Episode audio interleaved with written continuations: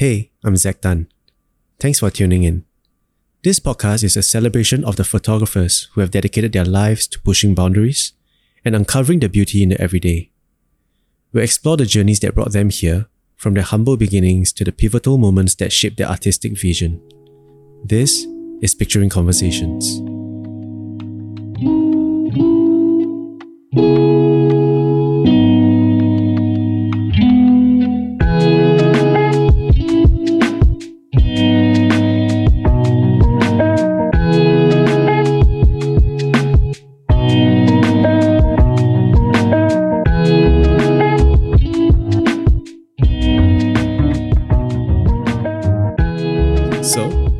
Welcome back, Amrita. Hi. So, you've managed to work on many projects, right? Yeah. Like from your own self-initiated projects to, say, commercial work and all that. Like, so I recently picked up a book. It's called Photo Work. I don't know whether you've read it before, but there were many interesting questions, which I thought was very insightful. Okay. So I kind of took a little bit of that and I just want to find out a little bit more about you as well. Okay. So I think it's like a nice framework.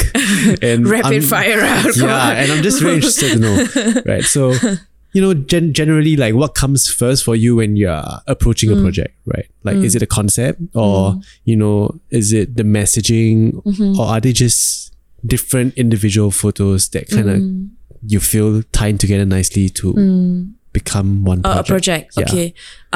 Usually I work with a concept or a story first. So it's something which obviously I am moved by. You know, I feel like, okay, not a lot of people know about this story. It's important to talk about it. So I already have an idea first. So I don't shoot and then put it together, which is nothing wrong with that either. But because I work in a different way where I need to be inspired by a certain subject or a certain individual or a certain sort of area. So if you look at all the personal projects which I've done, is stories that I've wanted to work on. And then comes what we call access, which is if that's a new term for me. If you don't have access, even if you're the world's best photographer, then you're not going to be able to shoot. You're not. So that's actually very important. I would say 80% is access, 20% is photographing when it comes to documentary or photojournalism. Yeah. I would imagine like something as simple as the word access. Yeah. Like it's probably going to be very hard and it's different across different projects, right? Absolutely. So how do you then approach? Okay, let's say, do you have a project where you really want to do, but you find it so hard to get access to find your way in? Yeah. Then were there any projects that just kind of fell off? Like, I won't say it fell off, but there were difficulties in the sense that I think a lot of us have an idea and then we have certain sort of like, not say visuals, which are like, staging, you know, just visuals in your head because you already have a story idea. You know where it's going to look like. You kind of roughly know how it's going to look like. But then when you end up photographing the situation, something changes. Yeah. It always happens. Yeah. I don't know how to explain. But that's the beautiful thing about it, right? Like that variable. Yeah. Yeah. You must improvise lah. Yeah. You know, you have to really improvise and it has happened so many times. Like, Sri Lanka work, access was very difficult because high security. Yeah. And I thought that their loved ones were looking or seeking and searching for their missing family members very actively on the streets. But when I went there, it was completely quiet. Yeah. And I panicked. And I was like, oh my God, how to tell this story? Then, what am I going to shoot, right? It's completely different. So what I realized is you have to relax, which is I'm the worst person to give this advice because I know I can get anxious, is to relax and you will find the story through further conversations that would take place with the individuals whom you are trying to photograph, or you might not even end up photographing them, but learning more from them could give you another perspective on how to cover the story. So for example, for them, I realized that, okay, the story is basically about them waiting within their houses, and the pictures and the items that were left behind by their family members who have gone missing. This is the story, you know. Yeah. When I had to photograph the Women in Migration Project for NetGeo, I was, you know, photographing how there was a large number of Vietnamese women who were getting married to Singaporean men, and what was that migration process like for them. So I had to fly to Vietnam. I went to Ho Chi Minh, and I thought I had access to photograph the actual meetup between the Singaporean groom and the Vietnamese women who were seeking for a match with each other. But when I went there, last minute, he was like, no, I do not want to be photographed. Oh, wow. So even from the back, he was also, no. So of course, you have to respect that. Yeah. I was like, oh my God. So how else am I going to then cover the story? And then I I had these conversations with the women who were seeking for matches. And they were very open about their lives. And they were really, I don't know how to explain, like just through the exchanges that we had, that they opened up their space to me to really allow me to have an insight into what their lives are like. And I managed to photograph that. So again, you're bringing another perspective. When I worked on the alopecia project with Chancy Thing, in the beginning, I was photographing her in a way where it was very photojournalistic. So I was following her to the house or, you know, doctor's appointment. And then I was like, oh, it's really not working out. And then I realized, okay, it's very important to connect emotionally with the work. And I did connect a lot with it. But then I said, hey, it's her voice. It's also her story. It's very important. So I would say it's a collaboration with her. We worked together, and I said, okay, let's photograph the places and spaces that mean something to you as part of your journey or your battle with alopecia. Wow. So for 1 year, I photographed that on film, and the whole project, the shift changed, and there was a lot of her writings that were involved, which now has come to be very precious to me because unfortunately she had passed on in 2021, and the story continues on. It lives on, you know, so yeah, these are like some examples on how they can change. Could stories also fall apart? I mean, yeah, of course, there are certain ideas you have, and then you try for access, and then it just doesn't work. You know, there has been instances like that, but you just try your best to push for it and be open to photograph a completely new perspective. Yeah. Yeah. I think one thing I've always been curious about, especially for like documentary photographers or photojournalists, is that how do you, like, what's the process like from, you know, being interested in an idea in a place, booking the tickets, getting there? Like, do you do the research first? Yeah. Like, do you know who you are looking for when you're there? Or do you know where you're going to? Yeah, absolutely. Like, so your research is number one. Like, you have to do your research 101%. You really need to know about the country. If you're going somewhere else, the culture, the dynamics, the politics. If you don't speak the language, you got to make sure you get a good translator.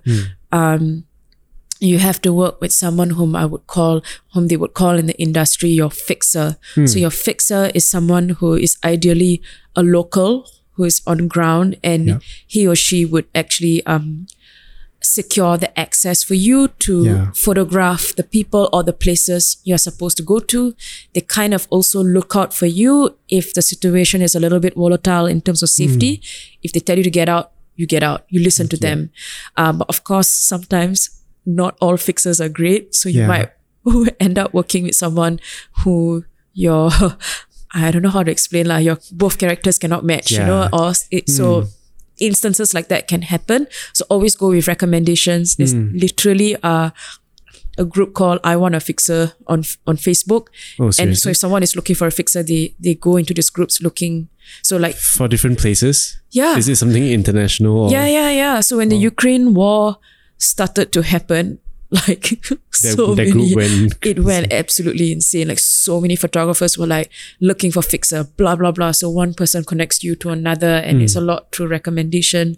Sometimes it's through your own sort of networks. If it's a photojournalistic project, a lot of fixers who are locals themselves, most of them are themselves journalists too. So they understand what you're looking for. Yeah. Sometimes they might not be a journalist, but they have a very good understanding of the layout of the place, and they know whom you should be speaking to. And another advice which I would give is, which I should have done before traveling, is please go and do a first aid course and a digital security course. It's very, very, very important. Wow. What's a digital security? So if you're in a place where you're not very welcome, for example, how do you protect your files? How do you protect or secure your whereabouts or them to not track your location all the time? Has something bad happened to you before? Like it's not not to the point where I got kidnapped or anything, but I think there have been some close calls maybe. I did work with a very difficult fixer only because he himself was having PTSD from the war, from the conflict. And I think he didn't understand how to work with a female photographer.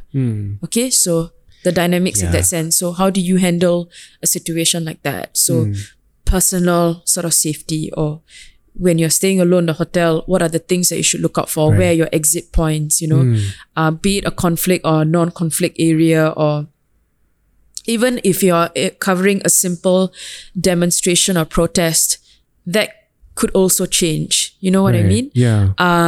Also, general first aid. I think it doesn't have to be a conflict zone. You know, you could be somewhere else which is new to you. You need to know how to dress a wound. You know, things like that, I think is very, very important. Actually, first aid is something that everyone should know. Yeah. Absolutely. 100%. Regardless of what you do, I think it's a good skill to have. Yeah. And I was thankful for army. I didn't have army. So I would say make sure you have all of that ready. Understand what the attire is like in the country, respect that. If there are areas where you have to cover up, you cover up. You have to wear a scarf over your head, wear a scarf over your head. You have to wear long sleeve, you wear long sleeve. So you need to do all of, that's why I say your research is very important, and it's not just about what you want to cover. You need to understand the culture, you need to understand the people, the space. And then even if it's another country you're going to, you don't speak the language, learn a few words, make sure you know how to say the hello, the thank yous, or the simple words. So you have that respect. It's so important to respect the culture, and also to not go in guns blazing with your camera, and to respect the conversations that you have with the people before you. Yeah. It's interesting you say that, because that was part of the next question actually. When do you know that it's the right time where you could take that camera out? Because I would imagine you have to just talk to the people to connect. Yeah. And do you find yourself shooting or do you actually take time to come back another day, or just trying to build a connection, a relationship? Yeah, it's a good question. I mean, if it's a project which I'm building on, or if I have the luxury of time, I let them speak for quite a long time before I take my camera out, because I want to establish that trust, that bond. And that conversation has to go two ways. It cannot be like an interview. You also need to learn how to be vulnerable with them, and also talk about yourself too. So I let all those conversations take place before the actual photo taking takes place. But of course, in some situation, you have to talk and photograph at the same time, because you only have one opportunity to take those pictures. And that also goes with photojournalistic assignments, where you only have one or 2 days to shoot. So sometimes it's pretty much immediately after. Once you're done with the conversation, you got to start shooting, which is it's quite fast, but no choice. Or that moment is present in front of you, and you have to photograph it for what it is. So it really depends on how much time you're given or how much time you think you have. But I really don't like to just go into a space without introducing who I am as an individual or knowing who they are as well. I think you need to establish this first before you just walk in, or else we are just like we're already like an onlooker, like an outsider, right? So have a bit of a conversation first. Don't be ruthless. Correct. Yeah, because whenever I pick up cameras outside, right? Yeah. Like, you know, even if I'm just taking pictures of like, say, architecture or things that catches my eye, I would see strangers, their eyes would just open so bright and sharp. Yeah. So I'll just give a nice smile, I'll just give a nod, and then once you get that establishment, you know, absolutely. Yeah. So a smile, a nod, it goes a long way. You know what I mean? Because you do it so much, right? So just curious, like, is it the same for everybody? You probably have to find what makes this person, you know, nod, right? Like, like, how do you get a green light, basically? You mean like with the different individuals I've like photographed, like, be it in like passing situation or for projects. I guess with projects, when you are establishing the access, you have time to talk to them. So you already have time to build that trust, right? But if it's like an assignment where it's like on the go, it can be a little bit nerve-wracking because sometimes they can say no and then you'll have to pick up the pieces and move along, correct? Yeah. I still try to have a conversation with them before, right? So for example, I had to photograph the Amoy Street for the New York Times and I had to photograph the stall owners. I know I can't just enter and just photograph the stall. Was there access for that? Like, No, I had to get the access on my own. Okay. So like, I mean, I could just walk in and photograph, but there were certain stalls that I was concentrating on. I was like, I don't want to be like one of those like spies which just snap a picture and walk away. I want to know them, you know? So I get a tea, I give myself a bit of a break, I talk to them, explain to them where I'm from, and then I ask them, are you okay if I hang around to photograph? And if they say okay, then I go ahead and I shoot. And then if some other instances where it's like street photography and if it's in a passing and I really need to get it and then their attention focuses on you, like you said, I do the exact same thing, a smile and then a nod. And then if they say, okay, then I just go ahead. Sometimes they might come back, they themselves might come back to me and ask me, hey, what are you working on? Oh, wow. And then I will tell them. Like a new friend. Yeah. And then if they would want the picture, then I just get the email address and I send it to them once it's being published. Yeah. So it really depends on the situation. Yeah, everyone's different, I guess. Everyone is different. Yeah. As someone said no to me, of course. So many times, right? Of course. Yeah. Okay. Then, so there's this, this struggle within me, like, cause I shoot myself too. And I think, you know, I've always been kind of contemplating between the idea of a body of work versus one good image. So, you know, what's your take on this? Like, because you've probably started out taking more single photographs, absolutely, right? I mean, and that's how everyone starts out. Yeah. But, you know, you went to school and then you learned about storytelling through photography. Yeah. Do you have a preference or do you think that, you know, that's just the way you work now? Like, that's your go-to? I mean, the way I work now is obviously working with a body of work, but I don't mind one single powerful image. If one single powerful image could tell a story through a glance, I think that's pretty fantastic to me as well. So I'm not adverse to it either. It's like the picture you saw on the wall, right? Yeah, the exactly. One that triggered everything for you. Exactly. Yeah. Wow. So I'm great with both sides. Yeah. So then, if you're kind of working on a body of work, then how do you know when it's done, like when you're at the finish line? I'm struggling with that now. I'm really struggling with that. Do you have some sort of like a checklist? Like, okay, I got this. I mean, yeah, I do have a checklist, but then, something else would come up. Oh, I could photograph this. Oh, I could add this. Like, because I think generally I'm quite long-winded as a person. And I mean, I've been working on a personal project on what is it like growing up as a 5th generation Tamil Singaporean. And I started that in 2018. I'm still working on that. Everyone is still asking me, when are you going to end? And I'm like, Wow, that's 5 years. Yeah, I know, it's been a long time. Maybe it's never going to end. Maybe it'll be released in chapters, you know. it's hard to put a full stop. So I like it when people give me deadlines. I'm like, okay, it's done. It's finished. So like even with the NetGeo project, they told us 14 days, ended up 2 years. If not for COVID, we would have been still shooting. 2 weeks to 2 years. Yeah, 2 weeks to 2 years.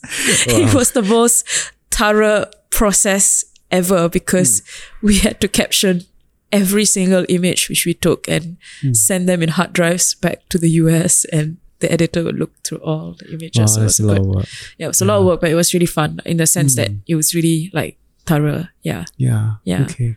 I think you mentioned that, you know, you sometimes shoot on film, you choose to shoot analog. Like, are there specific reasons why you would choose to go with one medium over the other, like digital versus analog? I started to shoot a medium format film when I was doing the MA in documentary course. Yeah.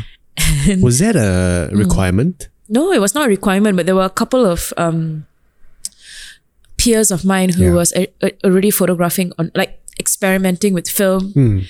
We had a photo lab in school where we can process it for free, scan for free. Black and white or like just colors? Black and white and color. Oh, and you can process them or scan them with a drum scanner, which is like amazing. So it's like, okay, but it's not because of that lah. Okay. I mean, maybe 20%. No, I mean, I really started to fall in love with medium format photography, like the 6x6 or the 6x7. And what's your go-to then? Like, my go-to, I am photographing on a Hasselblad. I see. Which was my friend or my classmate sold it at a very, very, very good price. Classmate? So yeah. So he was like, you for how long? Like, this was back in 2013, and he was like, I'm done with film. I want to go into digital. For me, I wanted to go into film. So he sold the camera, and why I wanted to get back into film or push it was because I felt like with digital, right, you can take loads of pictures, right? Yeah. And then you could delete them, you could go back, you could refer. Yeah. But with film, again, there was like, there's mystery. That charm, right? That charm. You never really know what you're going to get out at the end of it. There's so many processes along the way that could screw up the final outlook or change how the colors are or the feel. It's the transference of heat and light onto this I don't even know how to call it, like this object, which is measured in grain and not in pixels. Yeah. They just, it's I don't know. It's just so intentional, right? Like, like everything from choosing your film stock to your settings, like everything just feels so much more tactile, which I think we're losing a bit of that these days. Yeah, we are. I think everything is so instant at this moment, but with film, it's not instant. There's a lot of waiting. There's a lot of anticipation. It teaches you patience. I don't think I'm a very patient person, but I think that has really taught me a lot of patience. And I really enjoy the process of photographing on film, even though sometimes it can cause a hole in your pocket. Especially now, right? Yeah. Are you still doing it now? Or? Yeah, I am. So anytime my friends go into the US, I'm like, can you please buy film from me? Or even expired film, like give it to me. Like I had a friend who was another really amazing photographer, Singaporean photographer, Joseph Naya, and he had a whole bunch of like expired film. He was like, you want? I said, yeah, give it to me. And it worked. It really worked. Yeah. And it looks slightly different. It looks slightly different, but it's okay. Yeah. So how is it then like using film for work? Like do you do that? Yeah, sometimes. I mean, like if they are very specific that, oh, we saw this on your Instagram, on your website, and we like that feel. So I'll be like, oh yeah, by the way, I shot that on film. So would you like to commission me to shoot this on film? And then you build another budget for it. Yeah. But then they're like, no, we want it to be digital. That no choice lah. Shoot digitally. But I want the film look. Yeah, exactly. But with some magazines, they are willing to pay for me to photograph on film. And there have been, for example, our local zine called the Meantime Zine, which releases once a year. So when I shot issue number 2 with my editor, Pam, by the way. Thank you. Well, they were just so supportive, and they were like, I was like, hey, can I shoot on film? They were like, yeah, go ahead. And so they gave me the budget to shoot on both film and digital, which I really, really, really enjoyed. Yeah. And even the people whom I was photographing, they really enjoyed it. And they were like, oh, what is this? It's always a conversation starter, right? Yeah. And also the other thing, which I forgot to mention, why I shoot with film or with the Hasselblad is that the other thing is, I don't know if people notice, I don't know.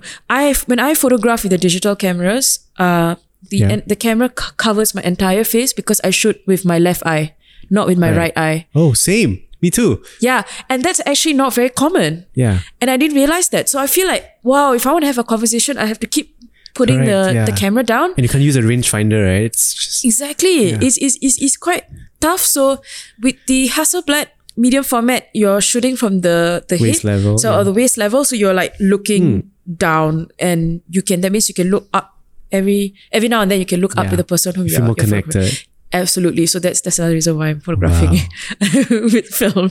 Yeah. So intentional. Everything is so thought out. Yeah. Then for the say for the Amoy street photos, so how do you judge then? Do you go this project feels appropriate to be shot on film.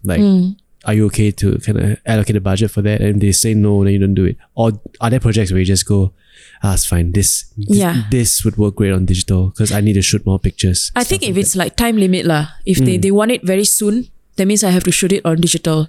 Right. So with the Amoy Street, they want it very quick. So I had to shoot on digital.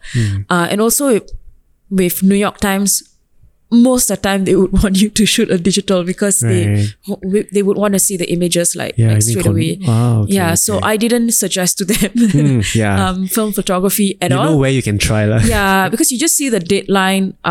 You see when they expect the pictures, and of course with more of assignments with news outlets like this, I don't push for the film. But if it's with zines or magazines or something where I know I have a longer period of time, then I will push for the film. But with New York Times, I said, okay, no time. Have to shoot on digital, which is also fine. It's okay. Oh, yeah. Cool. Speaking of which, so Amrita has been kind enough to, shoot some images for us.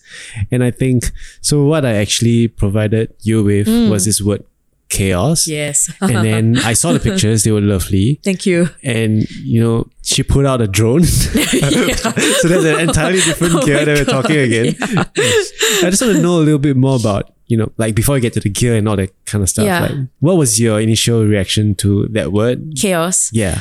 Wow. I mean, I think it's a tired word, right? You see it everywhere. I mean, I liked that you gave me that word chaos, because generally I think my mind is very chaotic. Even though sometimes on the outside I look very composed and zen, but there's 1,001 things running through my mind. And chaos can come in different forms. They can be chaos in very still and silent moments as well. So a lot of people don't know this, but actually I suffer from tinnitus, which is a constant ringing in my ear. Wow. So that happened when I used to work in another life for a lot of music festivals, and I didn't protect my ear. Right. And I have this what do you call it? A sound of waves, which is going. Is it high frequency kind of ringing sound? So I hear it the most when it's extremely silent. Right. So to me, that in a way, it's sometimes chaotic. Even though over the years, I kind of gotten used to it. But if I'm really stressed out, or if it's very, very quiet, or, if I haven't had enough sleep, I notice it a lot more. I see. So chaos in the silence, Right. Yeah. So I really resonated with that. Do you also have it? No, I don't have that. That ringing sound thing, but there are times when when I find myself, when you're alone, and of course suddenly after a whole day of hanging around people, you start to think a lot, you overthink a lot, and you become overwhelmed. There's so many things that I have to do, and then there's so many things that you have to account for, and then you have this your life ahead of you and all that, and then you start to get stressed out. Yeah, you start to get stressed out. You start to get anxious. Yeah, and I think it's common, especially in this age, right, where everyone's trying to, you know, better themselves every day and whatnot. Absolutely. So, you know, when I saw the pictures, I totally, you know, in first glance, you wouldn't think of the word chaos. Absolutely. And so I did my own interpretation of that word as well. Mm. And I too, like, my initial reaction was, you know, it was very literal. Chaos means a lot of things happening and all that. But I think that's why I found yours to be quite interesting, because you actually went that way where you were juxtaposing things and like, where do you actually shoot those images? Okay, so I was in this very, very tiny village in Spain, in the southern part of Spain, which is called Montejaque. So you spell it as Montejaque. Okay. Montejaque. That's how they pronounce it. Montejaque. And my partner's parents have like a retirement sort of home in Montejaque for like the past 18 to 19 years. Yeah. And anytime they want to have some peace and quiet, they would retreat to that place. Right. So me and my partner, we managed to find some time to retreat to that space where I really wanted some space to work on my own projects and, you know, I was working on my own stuff and I just wanted to get out of Singapore for a bit and he as well. So, we went to that, really cute little cottage, which was surrounded by nature, like in all corners. And, we were there for like a month. Wow. Yeah. Before I had to travel off to like other areas where it was starting to get quite hectic. And I've been there before, but going now at a different sort of season in a place where it's really quiet and I guess a time to reflect and hear your thoughts more. Is in a way indulging in your chaos as well. Wow. In that chaotic. I don't know how to explain that inner sort of chaos. Yeah. The inner chaos. It's something that's so intrinsic, right? Like it's hard to put into words. Yeah. And so was that also the reason why you decided that, you know, like this is the place to go to make these photographs? Like, okay, so when the brief, was given to you, like, do you already have this idea in mind, or was it something else at first? Actually, I haven't had the idea yet. I thought it would be, when I first thought of chaos, I was like, oh, my last 2 weeks of the trip is going to be really chaotic because I was traveling to quite a few places. So I really wanted to document that very literally in the beginning.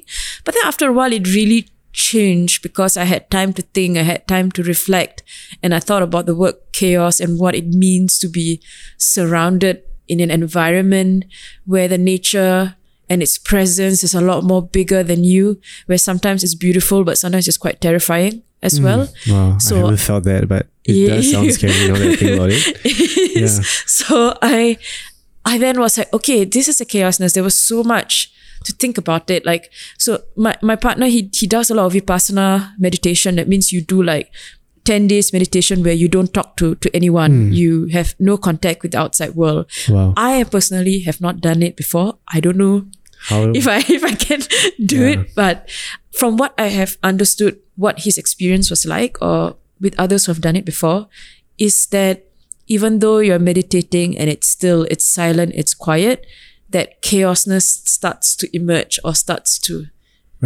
come to a certain level and it becomes very uncomfortable. And that's when you are sort of, not say attaining something, or you're reaching to another like a level. State. Yeah. And I used to do a bit of meditation before, but not to that kind level of meditation. So I understood a little bit about what he was talking about. Then there were moments where it was really quiet and you're kind of drown with your thoughts. And then also I was experimenting with a new medium, which is drone photography, which itself I thought was that a new toy for you? Yeah, I mean, a lot more editors are looking for, you know, photographers who can shoot with drone. So I used that space to, you know, tell myself, okay, I'm going to train myself in things. But at the same time as I was flying with the drone and, you know, confronting the landscapes. Yeah. So it was chaotic, inner chaos, but also outside chaos in the sense where I was panicking, like, Don't crash the drone.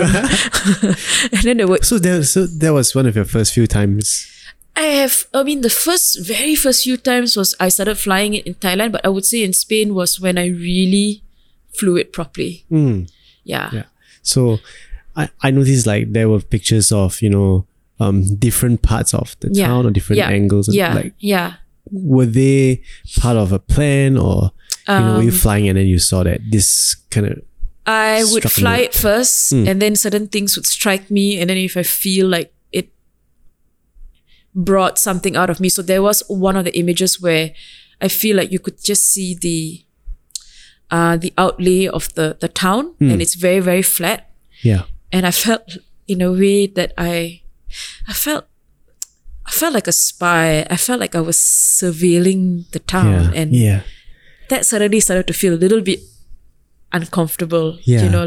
We are all under this sense of surveillance, and now I'm kind of bringing that forward onto this very sleepy, quiet village, So I felt that when I was taking that that very flat look, and also kind of also reminded me of images which I would look at in certain interactive photojournalistic essays where they are trying to show us like the overview of a certain area. So say like how this certain area used to look like before and after conflict, before and after disaster. It kind of really reminded me of those images, and I thought that was a bit reflective of how I was feeling at that point. And then images of the landscapes which were really beautiful and very still and very silent, but at the same time very terrifying, very scary, and really like the unknown, I felt. Yeah. Then you kind of presented me with like 6 or 7 photos, right? Like how's the editing process like for you usually? Like how do you decide on which one to keep, or do they have to kind of connect with you somehow? Yeah, because this is a lot more more inwards, right? So it has to connect with me. Right. I also picked out the images that I felt had a conversation with each other and also tied in uniformly in that one space which I was in. Yeah. Is that how you always work though? Like say for your other projects, like, when you were documenting Sri Lanka and stuff like that, like, was the editing process painful because you have to look at so many images and then you have to feel whether they contribute to the story? Like, how many pictures are we looking at, like say from one trip or one project? Yeah, from one project it can be like thousands lah. But I didn't shoot thousands for the chaos. Yeah, I understand. That would be chaotic. Yeah, it could be thousands and not 10,000 images, but we were talking about 1,000 images. And then I guess it really goes with how I feel. Do the images converse with each other? Is there, when you're sequencing them, is there a pacing? When you're looking at your photos, is there a rhythm? Because I'm so into music as well. I actually use music sometimes to sequence my work, and I feel if there's actually a rhythm when I'm looking at the work. Wow. So I feel like that also helps. Like, but first is emotions, feelings. Of course, there are certain images which must be shown to really illustrate the story well. So for example, if you're looking at the 6.9 project, you're talking about spaces which are being cleared, right? And then I'm talking about the Bukit Brown Cemetery. I'm talking about the exhumation. So of course, I need to try my best to find an exhumation image to show how the space is going to be changed, or disappearing rituals. So there's certain images which I know I have to try my best to get so that the audience, when they look at the pictures, they are visually informed right away. The Women in Migration Project, we're talking about how Vietnamese women are getting married to Singaporean men and what the migration process is like. So we are talking about transnational marriages, right? So of course, I must get a wedding photo for sure. So certain images are important and must be included into the final sort of sequencing. Okay. But then projects which are a little bit more conceptual, like the alopecia project, which still touches on a real life sort of topic, I just see how the images sort of converse with each other. If there's a pacing in between them, do they all correspond with each other? Is the feeling the same when you look at the photos as well? Yeah. Is there then a medium? Like, do you shoot or edit or curate with like an end goal in mind? Like, say, like for an exhibition, I would imagine the curation will be different as compared to like a book or a zine. Of course, yeah. The format, right? Basically. Just shoot first. No, end goal at all. But of course, it changes in how you sequence your work. So even when I sequence my work, I would always advise to print the images out, so it's easier to sequence your work. And I cannot do it alone. You need to have someone else to do it with you. Why? I mean, because you are very attached to your photos. So it's very important to have an outsider perspective, but not too many outsiders, because too many cooks will spoil the soup. Yeah. But this is the reason why we work with photo editors. It's the reason why it's important to keep connections in your community, because they are able to see other elements in your photos which you might not see it. And there's a very famous line which they will say is, kill your babies. That means there are certain pictures which you really, really love and you want it to be in the final edit, but somehow it's not working. Yeah. So this is what I mean. You need to kill your babies. You need to take it out. And but these photos work for you? Like, there have been instances where I have sequenced a work and I thought that it really worked. And but then when I have someone who've come in and like, oh, actually it's not really working, and then they give me the input, and not say I'm influenced by it, but I take in the input and then I put in another edit to see if it works. But I have to say, in the beginning it was a struggle sequencing, but now after quite a number of years, I know that the work is really, it's just a feeling, an intuitive feeling when you put them together, like this makes sense. So printing is something you still do very often? 100%. Like, easy, just lay out 6 pictures on one A4 size, for an example, paper, then you print out 60 images. So you say you've shot 1,000 images, you bring it down to 500, you bring it down to 200, then you bring it down to your best 50, your best 60. And then from your best 50 to 60, you want to sequence them to a body of your best 20 images to tell a story. Wow. So it's like this elimination process. Yeah, it's an elimination process. So you, bit by bit, you eliminate your picture. So the printing obviously helps a lot to in the elimination process in the last sort of stage. Yeah, interesting. Then, so with regards, like, we're kind of backtracking back to chaos, right? Yeah. Like, I saw that the images were all edited to be in black and white. Yeah. Was that also something intentional? Yeah, definitely intentional, for sure. Like, because how do you arrive on that? I feel like when I think about chaos, or when it's so busy, or you're trying to find that solitude in that space where there's so much going on, be it in your head or be it with how you feel, I don't know if color would be the best to describe it. Yeah. I mean, I would either black and white, or I would have somehow, if I was allowed to be more conceptual, was to pull the colors out of the image. Yeah. Ah, okay. I don't know how to explain, but I chose black and white because I can't really find the right sort of color to signify chaos at this moment. It might change, like, in the future. Does that happen often? Like, say for your, even for your own works, when you're editing it, or when you're color grading it today, and then you look back at it, it's like, oh wait, this doesn't sit well with me now. Like, no.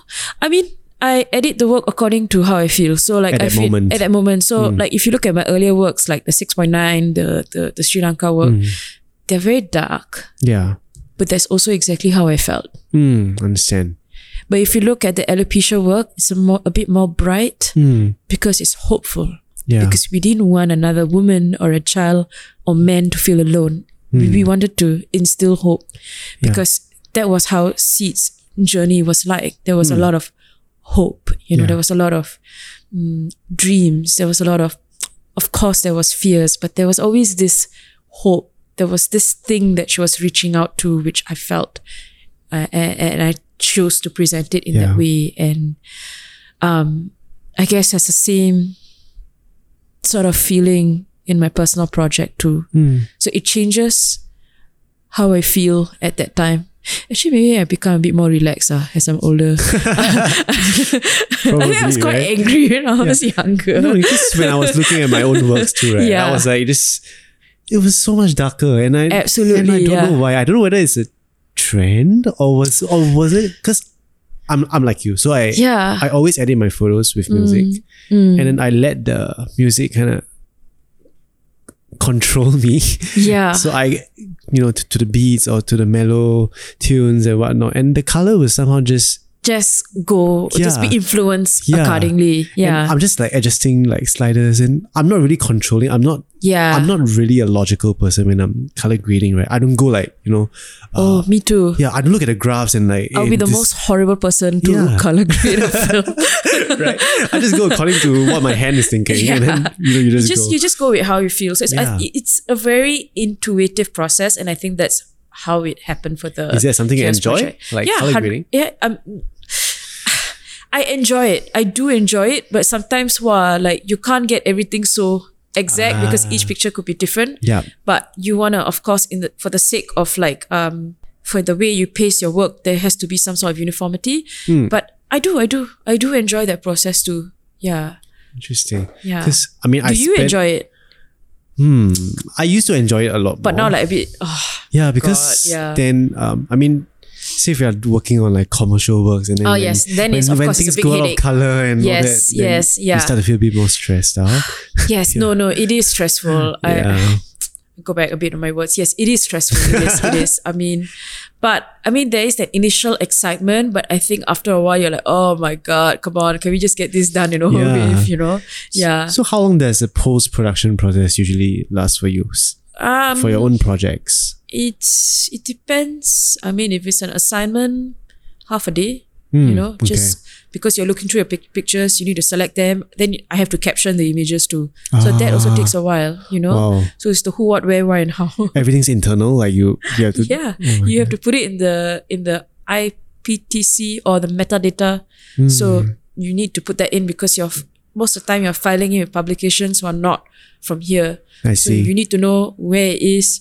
If there's someone who's pictured, you need to make sure you get their name, So all of that, or what is the action, you need to describe beyond the image. So that itself will take time, which I do not particularly enjoy, especially when you're so tired at the end of it. So I'd say half a day. If it's like, personal projects, I like to take my time, but I don't like to spend too long to post-process my images. I try to spend maybe a couple of minutes per image and then move on to the next one. Yeah, I would assume you don't spend a lot of time kind of photoshopping things or manipulating your works too much. No, because you're not allowed to really manipulate, like add elements or remove elements when it comes to like documentary sort of photography. Oh, really? And if you if you do want to push the colors and the saturation, when it's not photojournalistic, say it's documentary, you want to be a bit more there's more control, right? Yeah, then you have to mention that in your storytelling process. But don't make it so complicated lah. I think enough complication to when you're starting out, right? There's so many tools. You gotta play with everything. I try to make it as simple as possible, but I guess maybe that would change when I do want to eventually work with a photo book and things. So how do you curate the images? What are the elements you add in? And I am rubbish at Photoshop. I'm good in Lightroom because you need to know all the standard stuff. Yeah. But anything else, because I don't really clone or add things because it's not part of my job anyway. Yeah. But like simple stuff, so I don't spend too many minutes because I think if you spend too long, then I feel like you might cause more damage. Yeah, I think you start to get blood. Your eyes start to play tricks on you. Yeah, it starts to play tricks. Yeah, exactly. Yeah. So for me, when I shoot something, I usually don't look at it for the next 2 to 3 days. Yeah, that helps, right? Yeah, that helps, but that doesn't help the client lah. So client's like, hello, when can I get it? Yeah. Okay, cool. I think we are coming to an end here. Yeah. And I think in closing, I just want to ask whether if you had something to say to your 20-year-old self, fresh start, you know, just stepping into industry, would there be any advice you want to say? Yeah. I would say don't be shy about showing your work. Yeah. And I would have, I think that's the first thing would be to trust yourself more, to maybe explore more. I mean, I was already exploring, but I think maybe explore more, to have more conversations. Don't be shy, and believe in what you have, and to be okay to take criticism. And that's then, and that's also now. Like, to be accepting to that, because that's only gonna, I'm not saying it has, the criticism has to be constructive, and that's only gonna help you. So I'll say to be more open and to be more receptive to that. Yeah. Right. Okay. So I think that would be the advice I would give myself. Yeah. Very nice. So last thing, where can people find you online? Your website, your Instagram? Yeah. You can find me on Instagram, which is at Amrita Chandradas, which is AMRITA CHANDRADAS. It's quite long. Sorry. And then my website is www.amritachandradas.com. Yeah. You can find my works there. Yeah. Thank you so much. Thanks for joining me today. Thank you for inviting me. Okay. Yeah. And that's it.